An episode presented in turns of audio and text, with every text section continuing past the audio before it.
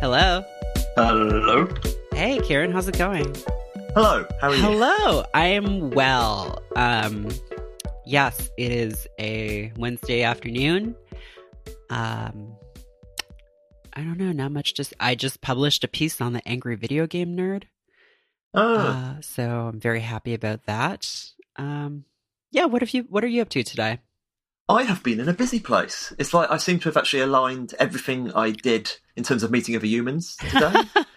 I, I, left the house and went to, I went to my left. Woke up at eight a.m. Left the house. Went to my therapist. Did brain stuff. Went from there. Worked. Got my pages done for the day. Then met uh, another friend for lunch because she's interviewing me for a con, and I had to give her a load of books, which was fun. Mhm. Then I went and bought running shoes.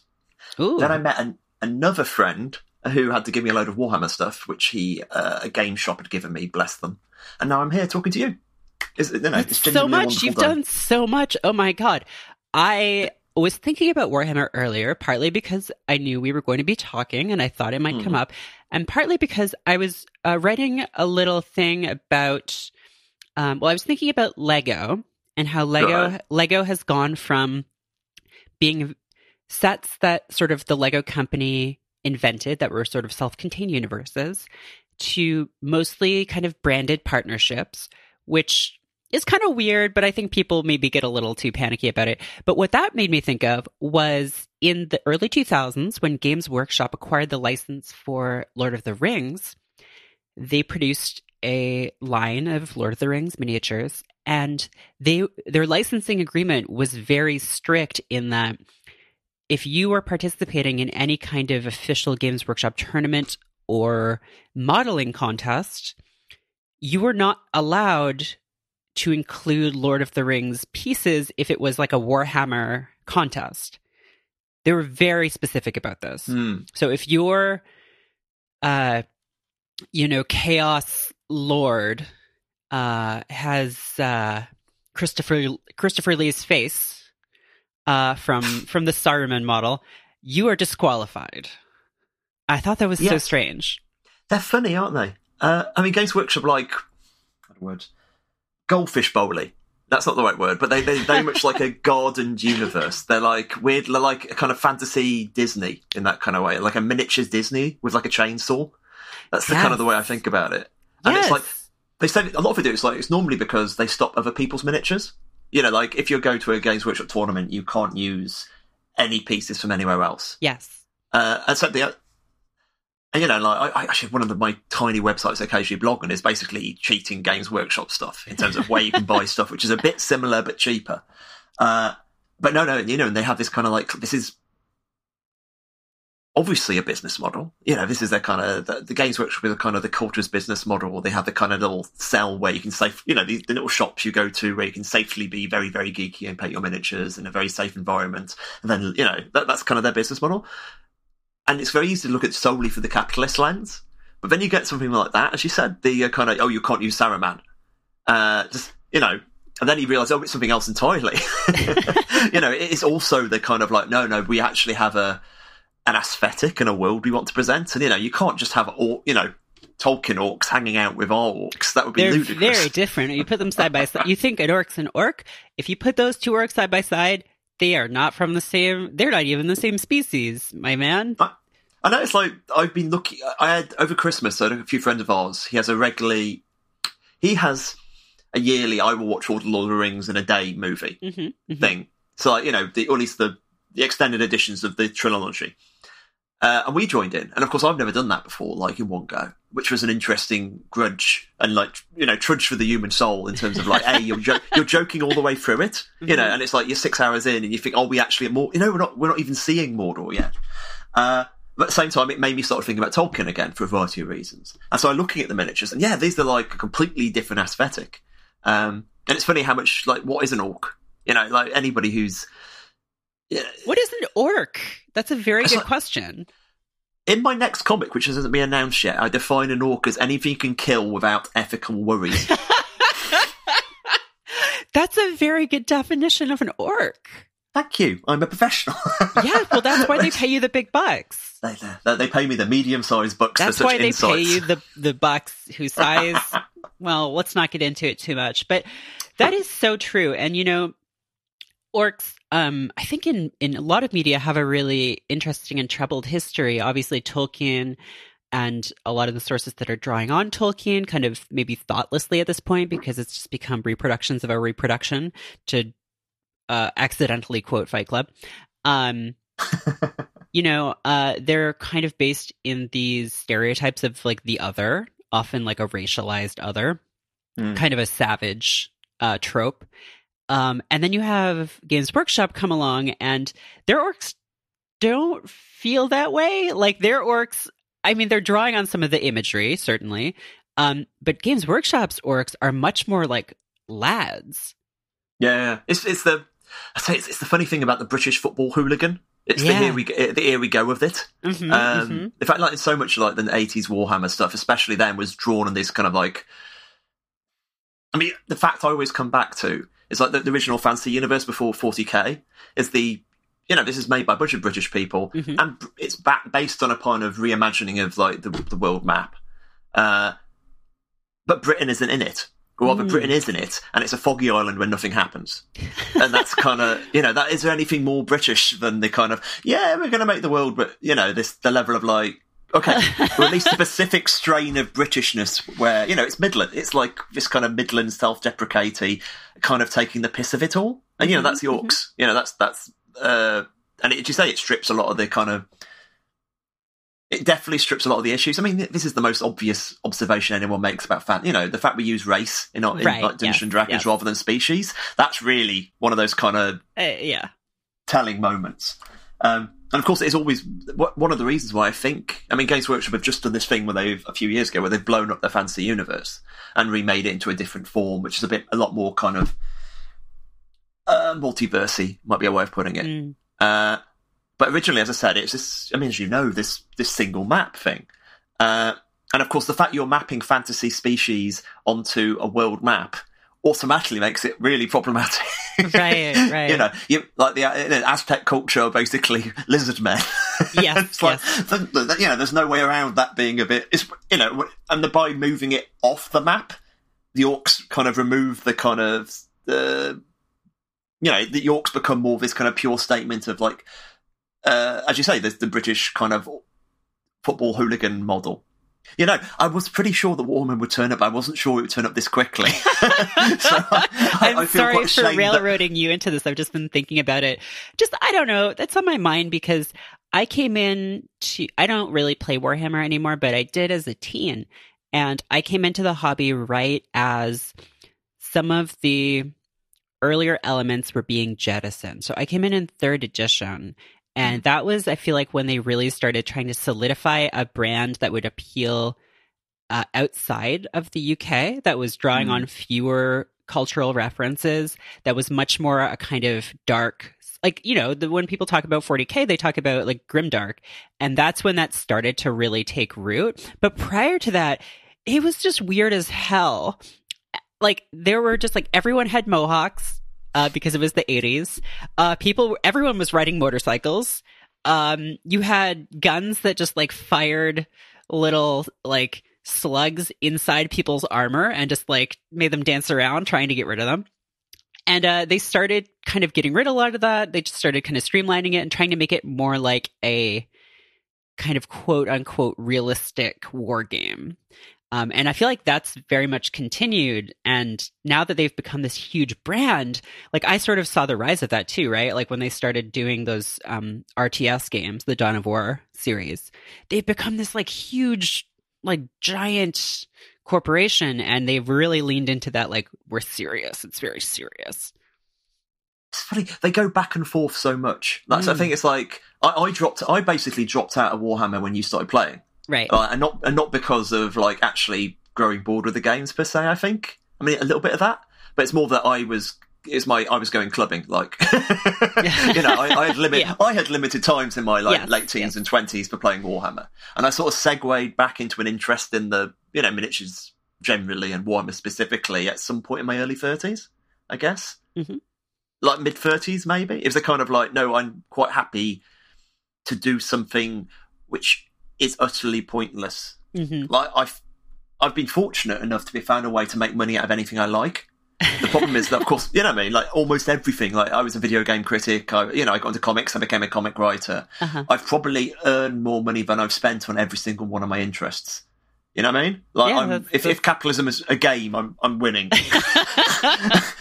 and that's depressing because it turns everything into work. oh yes, yeah. So the idea of um, doing, like, I'm not a good miniature painter, but the idea of just silently daubing these miniatures, uh, and it's the only time I ever sp- a don't check the internet and b don't talk. Or I- my Mm. speech my speech slows down. So the idea of having this entirely safe safe place might be the wrong way of putting it, but it is kind of like gardening or knitting. It's, it's like it's like knitting with like Yes, axes or whatever Yeah. and it that was the thing why I found myself coming back to it. Um, but and so this is sort of uh, this looping back to what you're saying. It's like the um the up and down of how serious Warhammer takes itself varies hugely. I mean, for me, the '90s they were kind of uh, they had this thing which was skewing mid to late teens. That's Mhm. uh, mid to late teens and old, and it's kind of like a it's it's telling they used to give away like a heavy metal heavy, heavy metal flexi discs on the cover of White Dwarf. They had a kind of associated you know metal album sort of stuff. You know, it's a, it's fundamentally Midlands metal culture, um, and they they skewed it a little younger by. It's funny because simultaneously they made it less funny, but they also made it less grim. Like the Mm. true extent, you never get any grimmer than. Um, have you ever seen the Realm of Chaos books? I've I It think would I've have been seen slightly before your bits time. of them. I ha- I've never had a copy. No. Oh no, it's like I that's of all the RPG manuals I've ever had, the Realm of Chaos book was the one I sort of hid beneath the bed. Oh yeah, because that's got all the weird chaos god stuff in it. Yeah. Yeah, as in, and they just went for it. I mean, I was I was told that those books cost so much money on the art they almost bankrupt the company at that point. Oh and it's almost like Warhammer as high. I mean, they're, funny as well, but they're also that that they introduce stuff like the Horus Heresy and all that kind of stuff in like Oh, three yeah. pages. Right. And these, they, you know what I mean? These things are like the concentrated ur text of all Warhammer stuff. So, and they cut that back because it's too offensive. So, in other words, it they, there's a sanitizing bracket around Warhammer in the '90s that became, yeah. you know, which I think, okay, for me, that's a bit of a shame. Um, and some of it leeches back at different times. That's the Mm. thing is like that Warhammer goes through periods where orcs can't be funny versus orcs can be funny, Yes. Yeah. and I think we're kind of in an orcs can be funny period again. Oh, that's nice to hear. Yeah, I mean, like, I mean, the, the fundamental designs of the orcs are so silly, and and for me, it's like even the serious models are funny.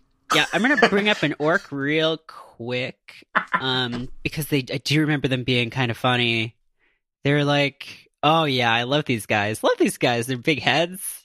Yeah, I will say some of them. I- This is the this is the awful thing. I've dragged people, my friends, into playing Warhammer, in that I just show a few of the models. Some of them are just there- there's a level of delightfulness to it, It uh, like- and especially because I have enough models to two people to play. Oh. So people kind of get join in, just hang out for a bit. Because it's not the thing about Warhammer is it's not a serious game. No, it can, you You know- cannot take it seriously because, like, even when I used to play, God, if you want like a tactical game or like a strategic game, this is not it.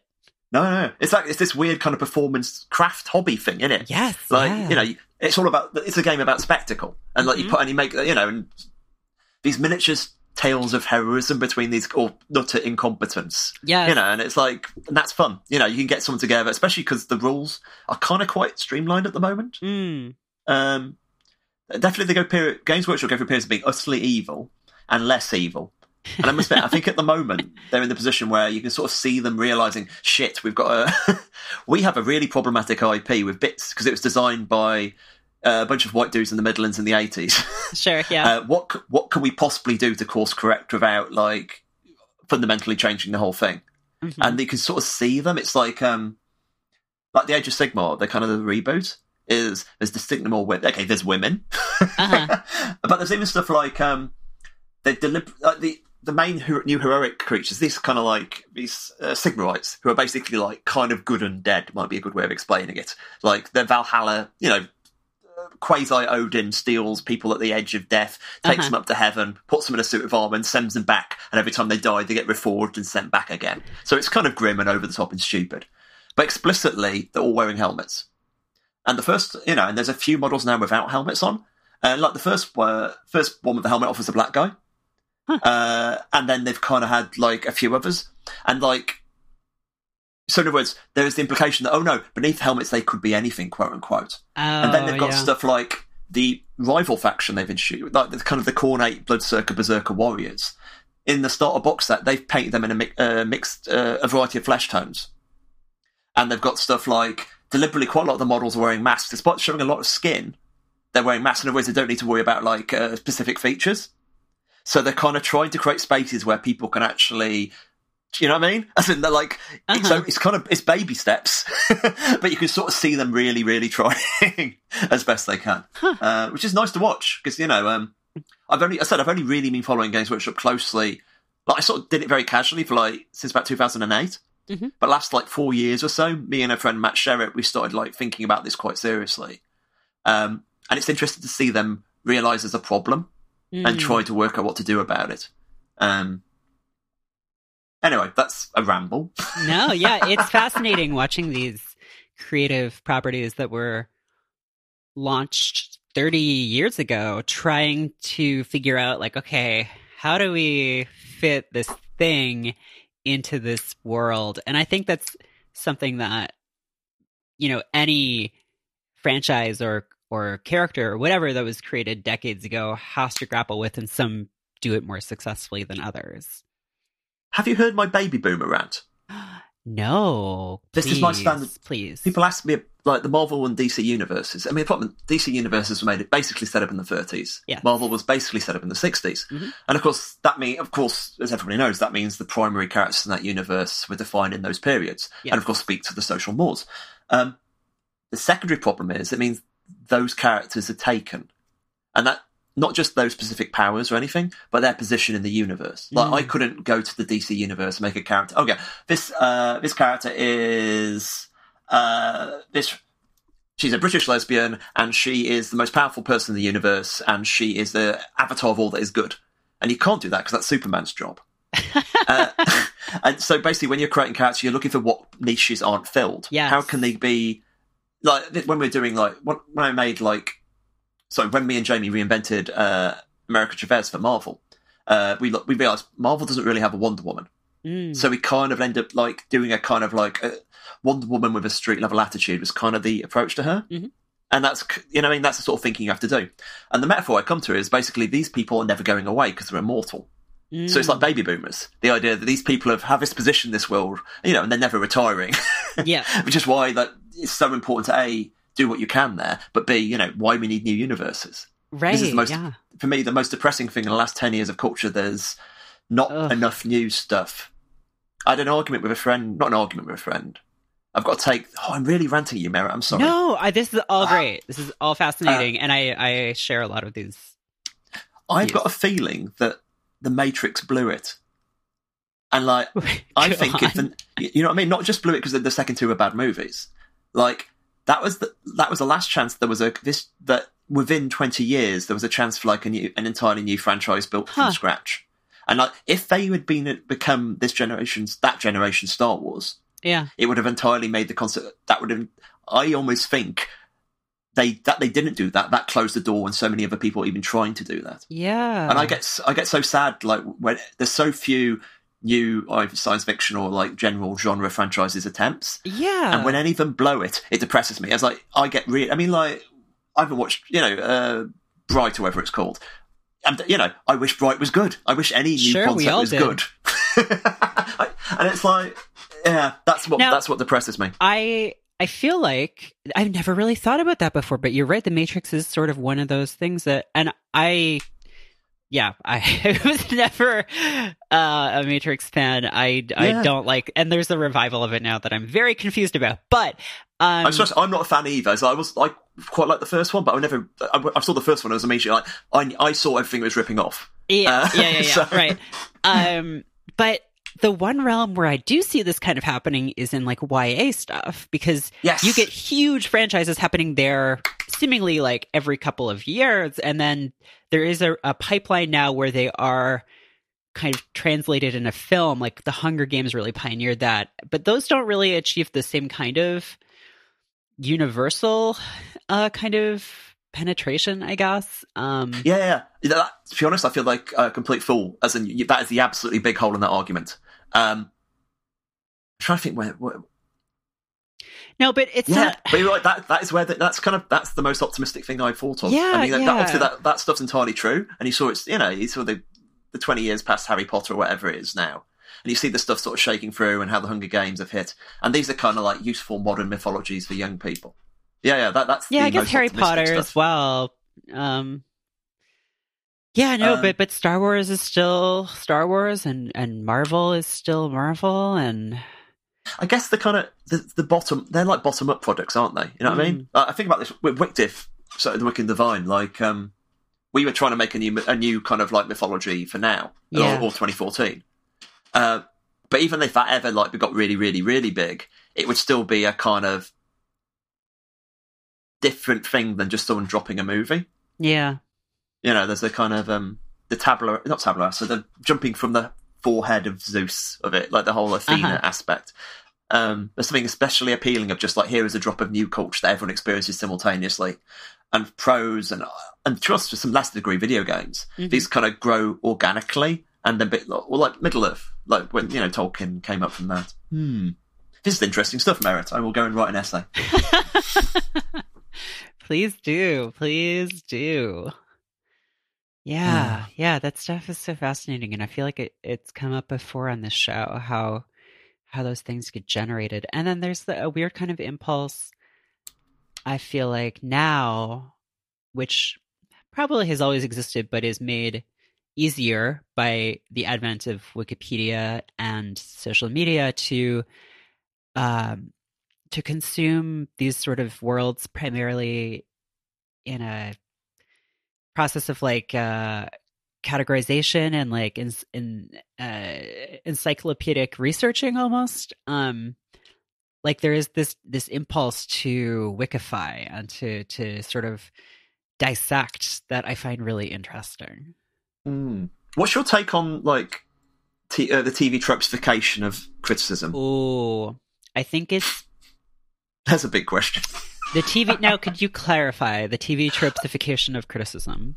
the idea of like it's an interesting it's an it's an intersection for me between academic criticism and fan criticism Ooh. and tv tropes allowed to various parts of fans criticism to be codified Yes. and and they are kind of used like uh They're checkboxes. people are- or like immediately like flash like not flashcard in kind of I've identified a trope, Yes, therefore yes. I now own it. As in other words, the the noting a trope is the end of an argument rather than a continuation of rather Right. than a device to use to continue a conversation. I think that is bad. I think that's a bad thing. Yes, I I don't mean, think yeah. it's good because, um, and uh, you know, I've seen the same thing. I don't think it's limited to media, um, or I Mm. don't think it's limited to TV tropes necessarily because I've seen the same thing in, um, kind of, uh, if you look at like mid two thousands feminist blogging, there's Mm. sort of this proliferation of terms and phrases that are maybe initially useful at identifying patterns in in social dynamics but really quickly become used to um like you say to just be like that is the end of the conversation is oh that's this um which is not that interesting and especially in like criticism and TV criticism or, or media criticism tropes aren't bad they're patterns of story they exist for a reason Hmm. um, and to to sort of say like, oh, this is just this is like, well, it's like when people say, oh, well, this is a social construction, um, and then it's like, and um, yes, that's very interesting. Could you elaborate on that? And it's like, no, I was just trying to look smart. Um, That's I think I, mean, it's bad. I feel sorry for TV tropes because they obviously say on the first page tropes are not bad. Yes, yes, yes, yeah. poor, poor them. Um, but you say that it's like it's one of those things that I always think about as a critic and like generally as a human. I get sad at those kind of like easy arguments. You know what I mean? Like the, Yes. the those kind of like there's this theory. I used to do, do used to do biology. That was my kind of background. So I did evolution, you know, evolutionary studies in there. Oh, I and they're kind no of idea. like. It's, it's a, I just ran away from that. like a localized optimum. You know, the idea that these there's optimums in evolution which are easy to fall into, and it's kind of you get stuck there because the peaks of evolution on either side are quite hard to get over, as in the selection pressures and etc. So, like anyone who you get these ideas, which anyone who's thought about a topic for a little while will have, yes, yes. and then think, oh, that's, and then they kind of can dismiss everything else after. And of course, anybody who's like thought about the topic at all. And this happens to any, you know, whether it's feminism criticism or gay or any form of like music criticism, especially, is that kind of um that that oh, you know, if they're such individuals, why do they all dress the same? That kind of argument. So it's Uh-huh. like yes. That is that is a question. That's not a statement. Right. You know, that's not the. You know, like why do they? it's like Yeah, that, that is an area of enormous thought you can put into, and that's kind of. I don't know. That's what I try to write. uh, Okay, that's one of the things I wrote about. Um, yeah, I, get, I, I am going through a period of frustration. Uh, I think it's partially my age. I get frustrated by by certain cycles in discourse, in that I know how this is going to go. Yep. it's like, can we skip to the end? um, and I know it's we have to go for this, but it's like I want to almost step back and just get involved at a different point. As in, I oh, don't think, absolutely. You know, I don't think it's. it's I don't know. It's think why it's why. I don't really participate in in those kinds of conversations anymore because I sort of know, like you say, how things are going to play out. And honestly, at this point, I think that the pace at which people reach that point of knowing has accelerated, which is a good thing. I like people talk about, oh, you know, it's like um it's really easy for people with these really shallow readings of media to uh to swarm online and to sort of share these really um puritanical or um or uh, overly simplistic views and like I think that's true. And also I think it's true that the rate at which people realize, oh, this is a pattern that happens every time, and we can just sort of bypass that and have conversations amongst ourselves, the grown-ups, about. And I say grown-ups not to mean people who have reached a certain chronological age, but those who have maybe reached a certain like level of uh, of maturity in terms of criticism, which I think is independent of chronological age. Um, but you know we can have a conversation on our own and you know other people are maybe working things out um, or or haven't gotten to a place yet where they they can do that um, and we don't have to participate in that um, Mm. that- So you can't to say bef- always sidestep it but i think sometimes it's it's useful to try I was about to say before you said that, which just takes a lot of the place of very well. Anything we said in this conversation so far could be taken apart and like uh, unpacked to a level of like being really problematic, and that's that's the nature of any single sentence. no You know, absolutely absolutely um, and we sort of dance around, not dance around that, but we sort of that's the cost of doing business, I guess. Yeah. Mm.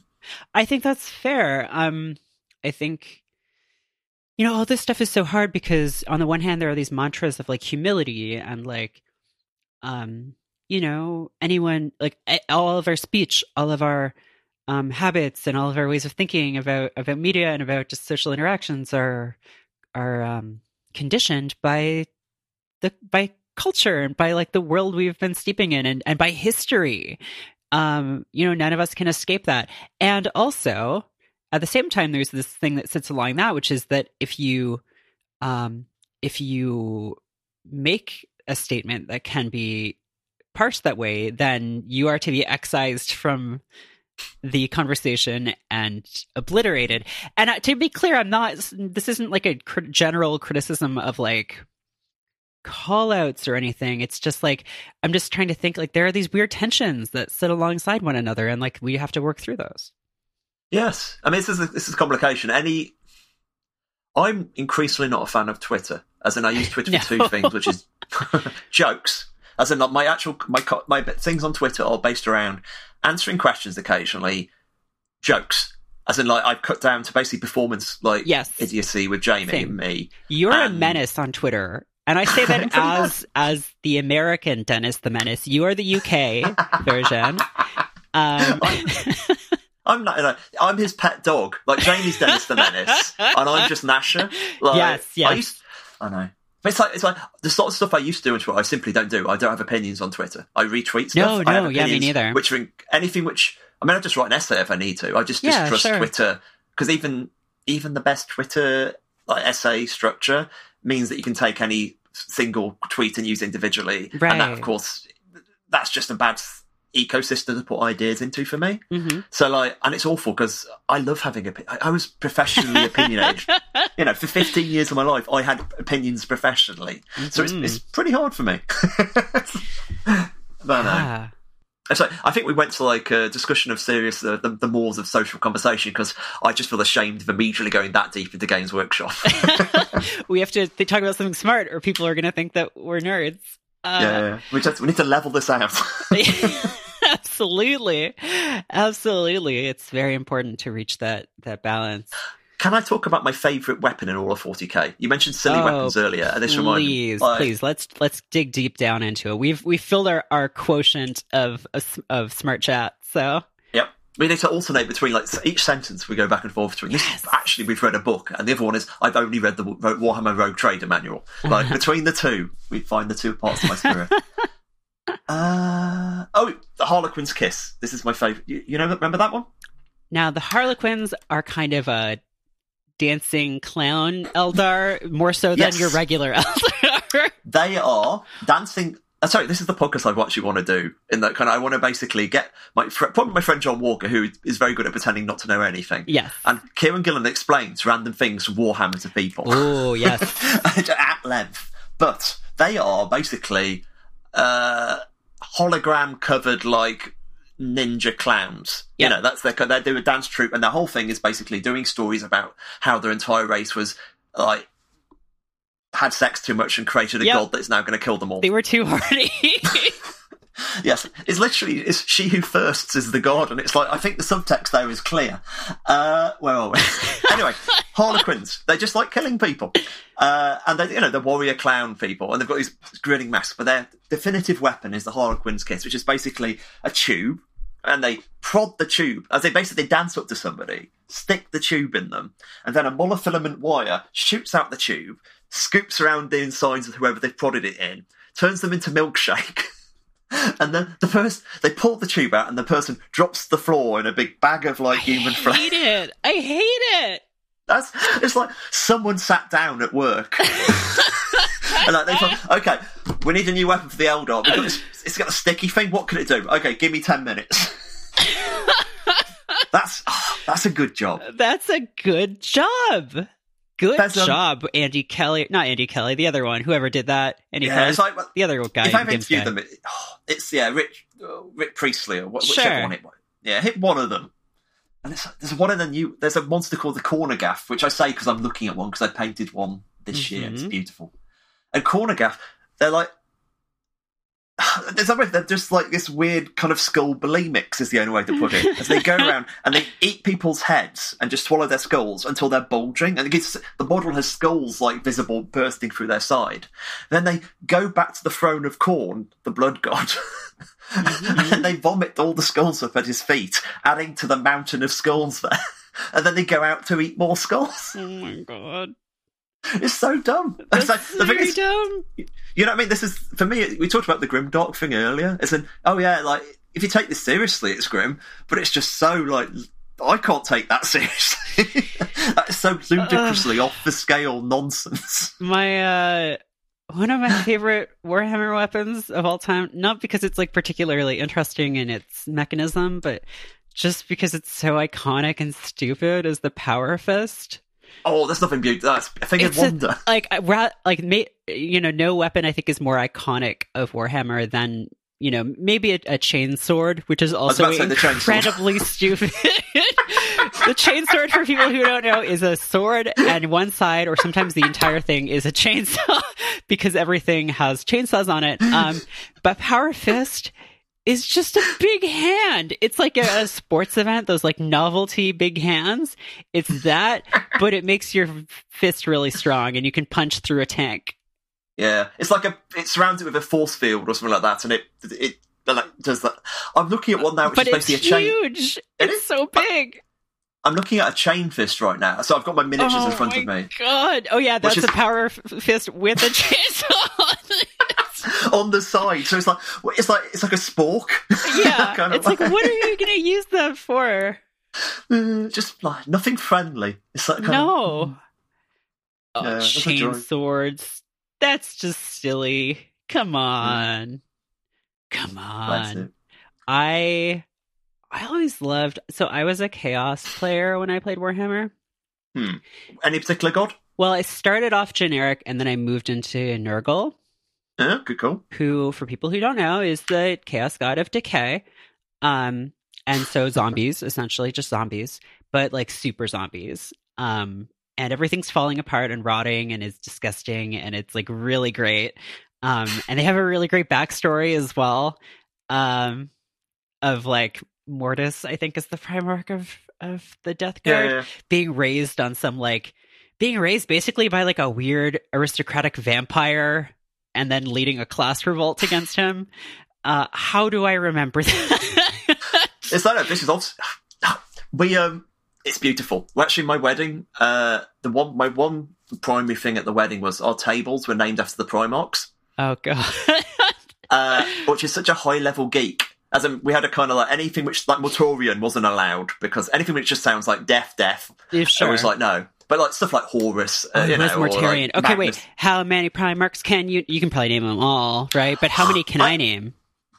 Uh, go for it. You got okay. Well, you gave me Mortarion. I thought it was Mortis. That's wrong. Uh,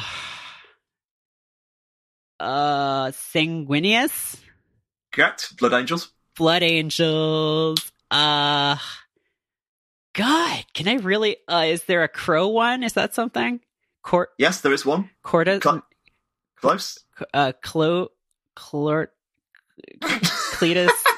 How do I not remember it? Corvus. Corvus. Ar- Uh, is not a Primarch. He's just a guy. Ahriman is just yeah, he's a dude of Magnus the Red. Magnus the Red is the he has one eye. He's a giant. Yeah, they've made a model of him recently. What? It's pretty amazing. I Yeah, need yeah, to look that up. Uh, I can't After remember. this finishes, anymore. I will send you some pictures of like some of the current like lunacy Okay, models. I'm gonna make done a list of. I'm gonna look at a list of Primarchs um right now because this is embarrassing. So the last time I hung out with like Quintin Smith, he did exactly the same thing to me. He said, "How many Primarchs can you name?" And I was, uh, I was cut out my head at the time, so it's like I can't. Please don't throw that shit on me. But I could probably do quite well, I reckon. Okay. Like, I wouldn't, couldn't do them all, but uh, well, uh, no, why I'm don't you? do it. I'm. Okay, I've got a list right here. So start. Oh god, How did I, not really- get? How did I not get like the number one dude? Oh my god. I've now my mind's gone blank. Okay. Uh, think think Egyptian mythology. well, Horus. I've said Horus, Horus, earlier. Yes, Okay, Horus. We've done Magnus the Red, we've done. should do the, uh, we've done Sanguinius. Fulgrim. Sanguinius, Fulgrim. I should just go down the bad guys. Mortarion. Yes. Yes. Uh, who's the Iron Hands one? Uh, That is Ferrus Manus, because Uh, it's literally just Iron Ferrus Hand. Manus. Yes, it's like that's that's that's one of those kind of like it's like Blackguard Boltagon, Blackagar Boltagon being Black Yeah. Bolt's real name in Yeah, Marvel. That's it's so marvelous. uh, I can't do any more. My Okay. brain has completely failed. Uh, t- uh, t- uh, the most famous tank in Warhammer, Oh, obviously Leman Russ. Leman Russ. Uh, the Ultra, Ultramarines one, I've literally they've made a model of him, and he's an idiot. it's a really terrible name. Roboute Guilliman.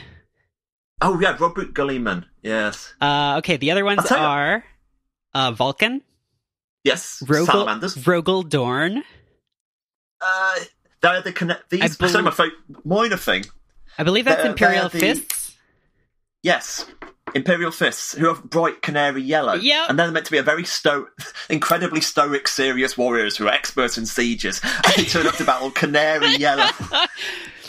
Uh, I love it. I always thought those brightly colored ones were really cool looking, but it was really hard for me to paint them, so I always went with darker ones. So. yeah. Uh, It's always like they, they, they're owning a look. It's like if you walk into the room in canary yellow, it's like you must, you know, it's almost like, come on, have a fight. It's well, it's like stormtroopers; they're not afraid. Yeah.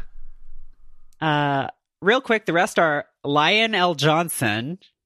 Yeah, Dark Angels. Lionel Johnson, who's like a poet. He's actually, this is like, this is classic dumb war. Yep. This is like the poet. You know, it's like nonsense. Yep. Perturabo. I think that's like Al. No, that's uh word bearers maybe. Yeah. Yeah, we're no Iron Warriors. Uh, yeah, yeah. Lorgar. That's the one I was trying to think of. Yeah. Lorgar, who is the word bearers. Yes. Uh, Jaghatai Khan, which is White Scars. Uh, Yeah. Konrad Curze. so dumb. Hello, I am Konrad. Konrad Curze. Uh, It's like it's li- it's literally heart. His origin is death. It's just literally heart of darkness. it's literally You know, Heart of Darkness, and he is is like- the like- Night Night Warriors. Yeah. Like, uh, Angron. Yeah. Uh, what's the ult- Om-? Omegon and Alfarion. Yeah. They're like the twins. Alphar- like, yeah. Alpharius Omegon. Yeah. Uh, yeah. Well, that was a trip. A That was a journey. Tell you, my, you mentioned Nurgle. My favourite, my you talk about Nurgle. This is this for me sums up some of the appeal of him. For like, listen, if anyone's listening, they will have no idea what we're talking about. Nurgle is the god But of chaos and of decay. He's a big rotting dude. and lovable because he's uh, he's He kind of like the idea that you know dying is a beautiful thing because life is just slow dying to quote Larkin. Uh, so he's like Father Nurgle, so he's very affectionate. But the Beasts of Nurgle, who are basically the monsters, and they run, they're like this enormous kind of slug thing with tentacles. Yeah. Um, but they have the personality of Labradors. So their entire Oh. Their entire thing is they run up. To, oh my god, there's a new friend, and they run up to them and they slobber all over them excitedly. And then the, this person they're slobbering grows stiff and dies because they're covered in the most dangerous diseases ever known to humanity. and then it's good.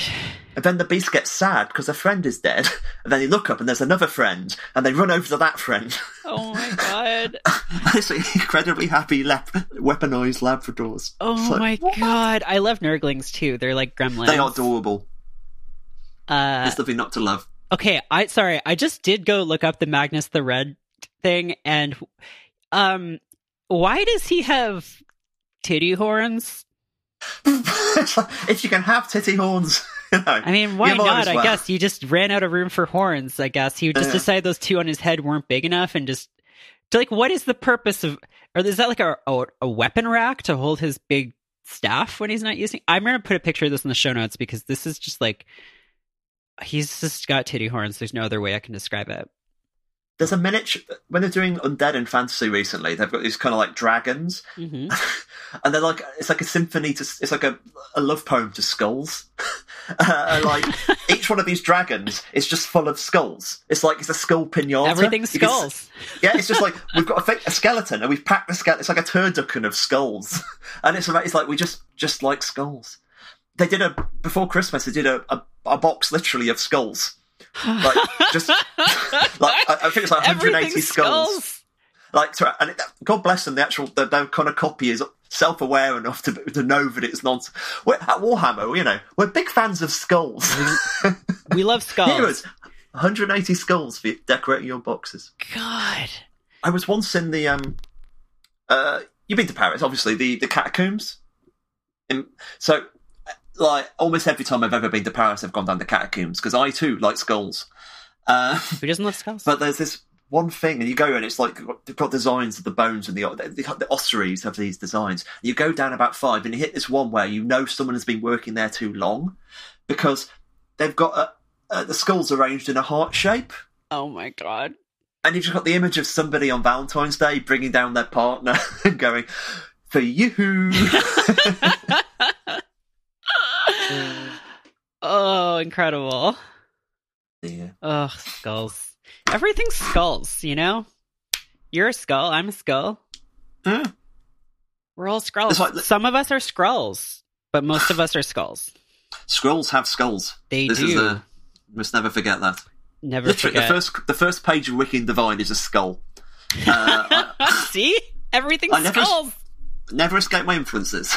Yep, yep, yep. No, n- nor should you. Uh,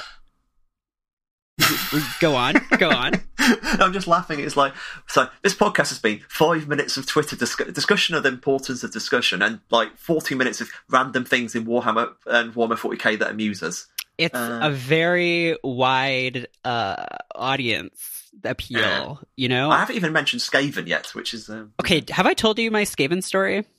no. Well, I've I have two Skaven stories actually. Um, one is that when I was living abroad in the UK, um, I was playing Mordheim with a Skaven warband uh, in the student center, and um, uh, there was a band playing and the lead singer like walked by the room that we were playing Mordheim in. Like it was a quite big band whose name I can't remember. Maybe I will by the time the show notes come out.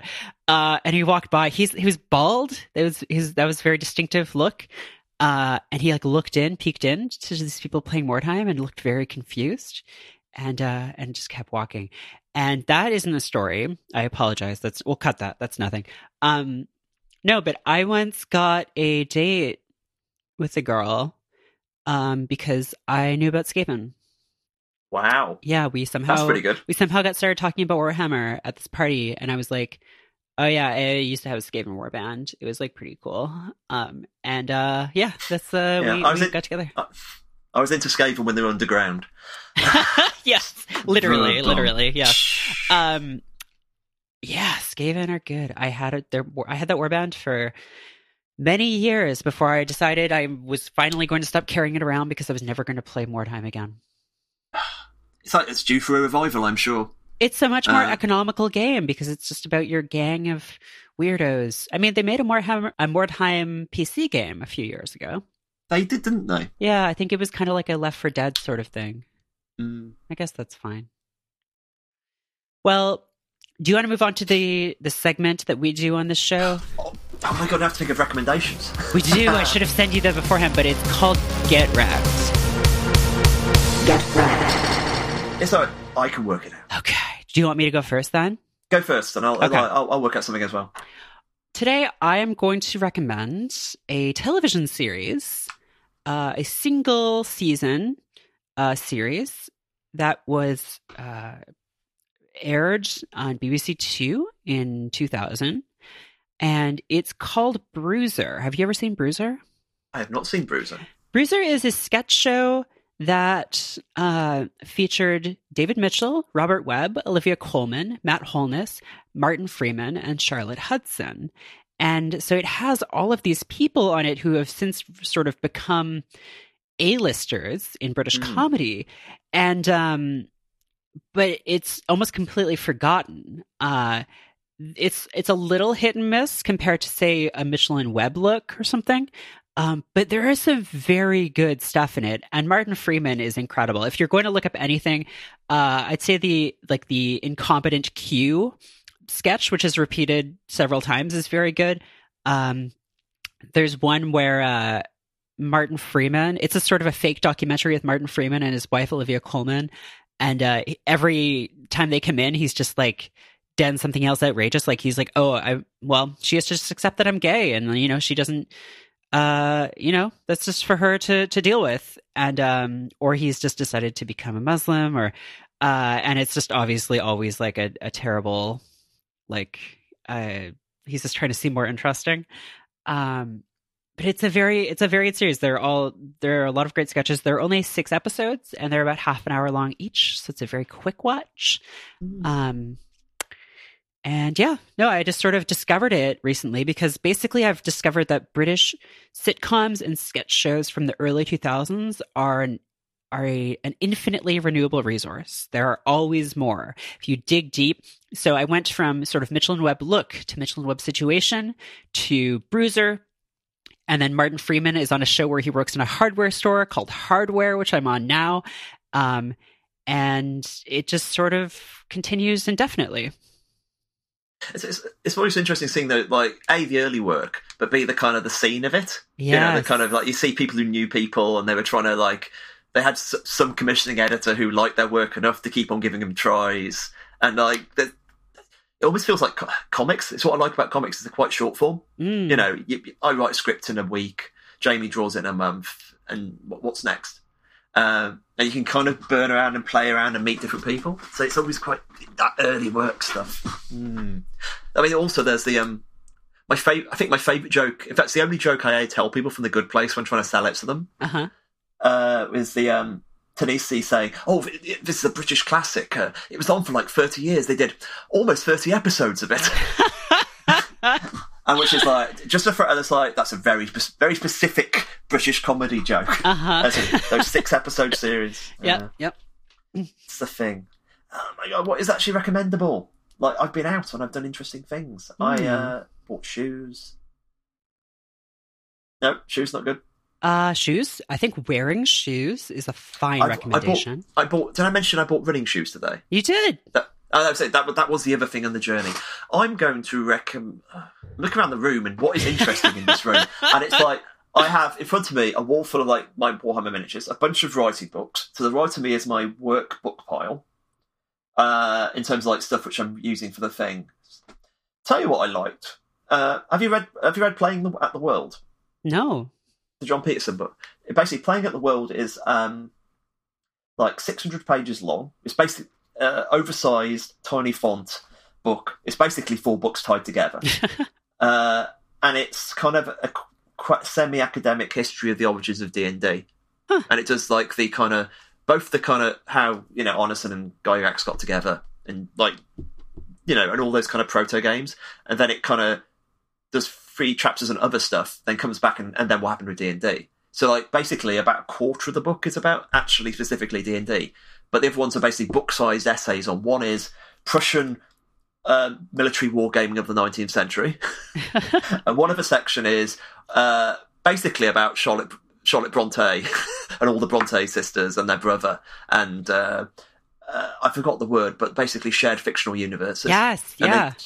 Which I love. And the third section is um, specifically about the fantasy genre. So it's kind of going through Tolkien and all the American. So it was those. It's all about the intellectual ingredients because there's something that obsesses me, and that kind of like people talk about the gaming renaissance of the 20th century as a technological thing. You normally think about the like the microchip as basically you know the microchip allowed more complicated games.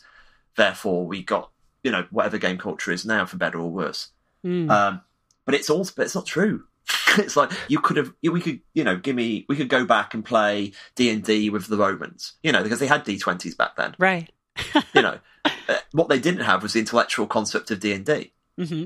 So was the, to play D and D you had to have statistics and you know so the concept of statistics was ba- it was quite a big new thing in the 19th century but also statistics being applied to like battles and which then led to other things Mm. you needed to have postmodernism you needed to have you know what I mean there's Uh-huh. a bunch of intellectual traditions which did not exist then yeah which which means that D and D could not be invented then, Huh. and that's the kind of the that's the other side of like all of this. Um, I think perhaps unsurprisingly, with gaming being a form which tends to be dominated by technocrats, the actual uh, the liberal arts side of it tends to be overlooked. absolutely Whew, unrest. Anyway, uh, playing at the world is enormous. You can kill anybody with it. I can barely lift it myself, uh, but that's a really it's it's a good book. It might even be four.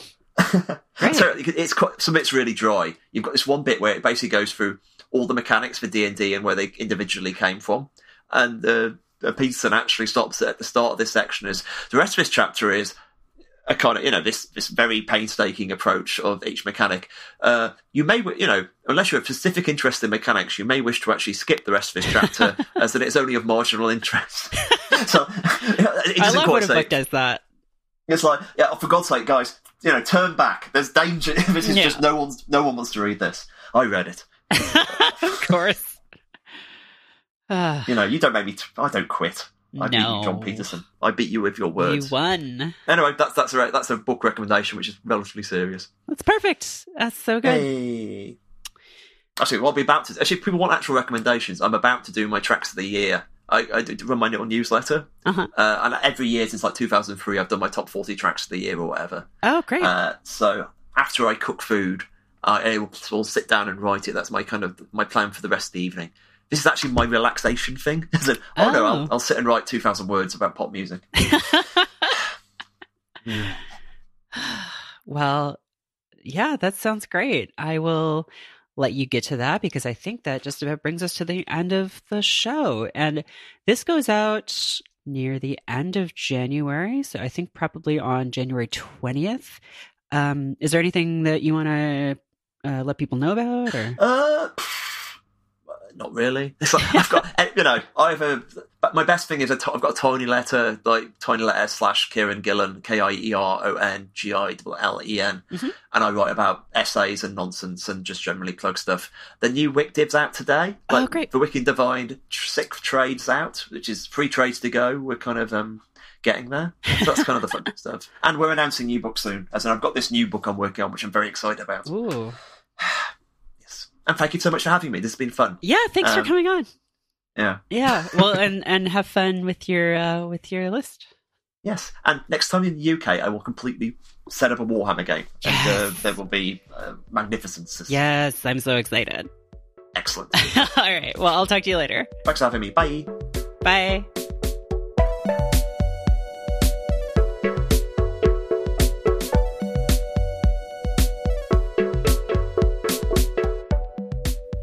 Secrets is hosted by Merritt K and produced and edited by me, Nick Bravo. Woodland Secrets is a part of Stay Mean, the world's only podcast network. We're entirely listener supported. If you enjoy the show, please consider becoming a patron of Stay Mean at woodlandsecrets.co slash support. For as little as three bucks a month, you'll get access to a monthly newsletter and frequent bonus episodes of our shows. If you'd like to have a message read on the show, head to woodlandsecrets.co slash messages. You can help people find out about the show. Please mention us on Twitter. We're at Woodland Podcast and at Stay Mean Co. Or rate and review us in iTunes. We really appreciate it. Thanks for listening.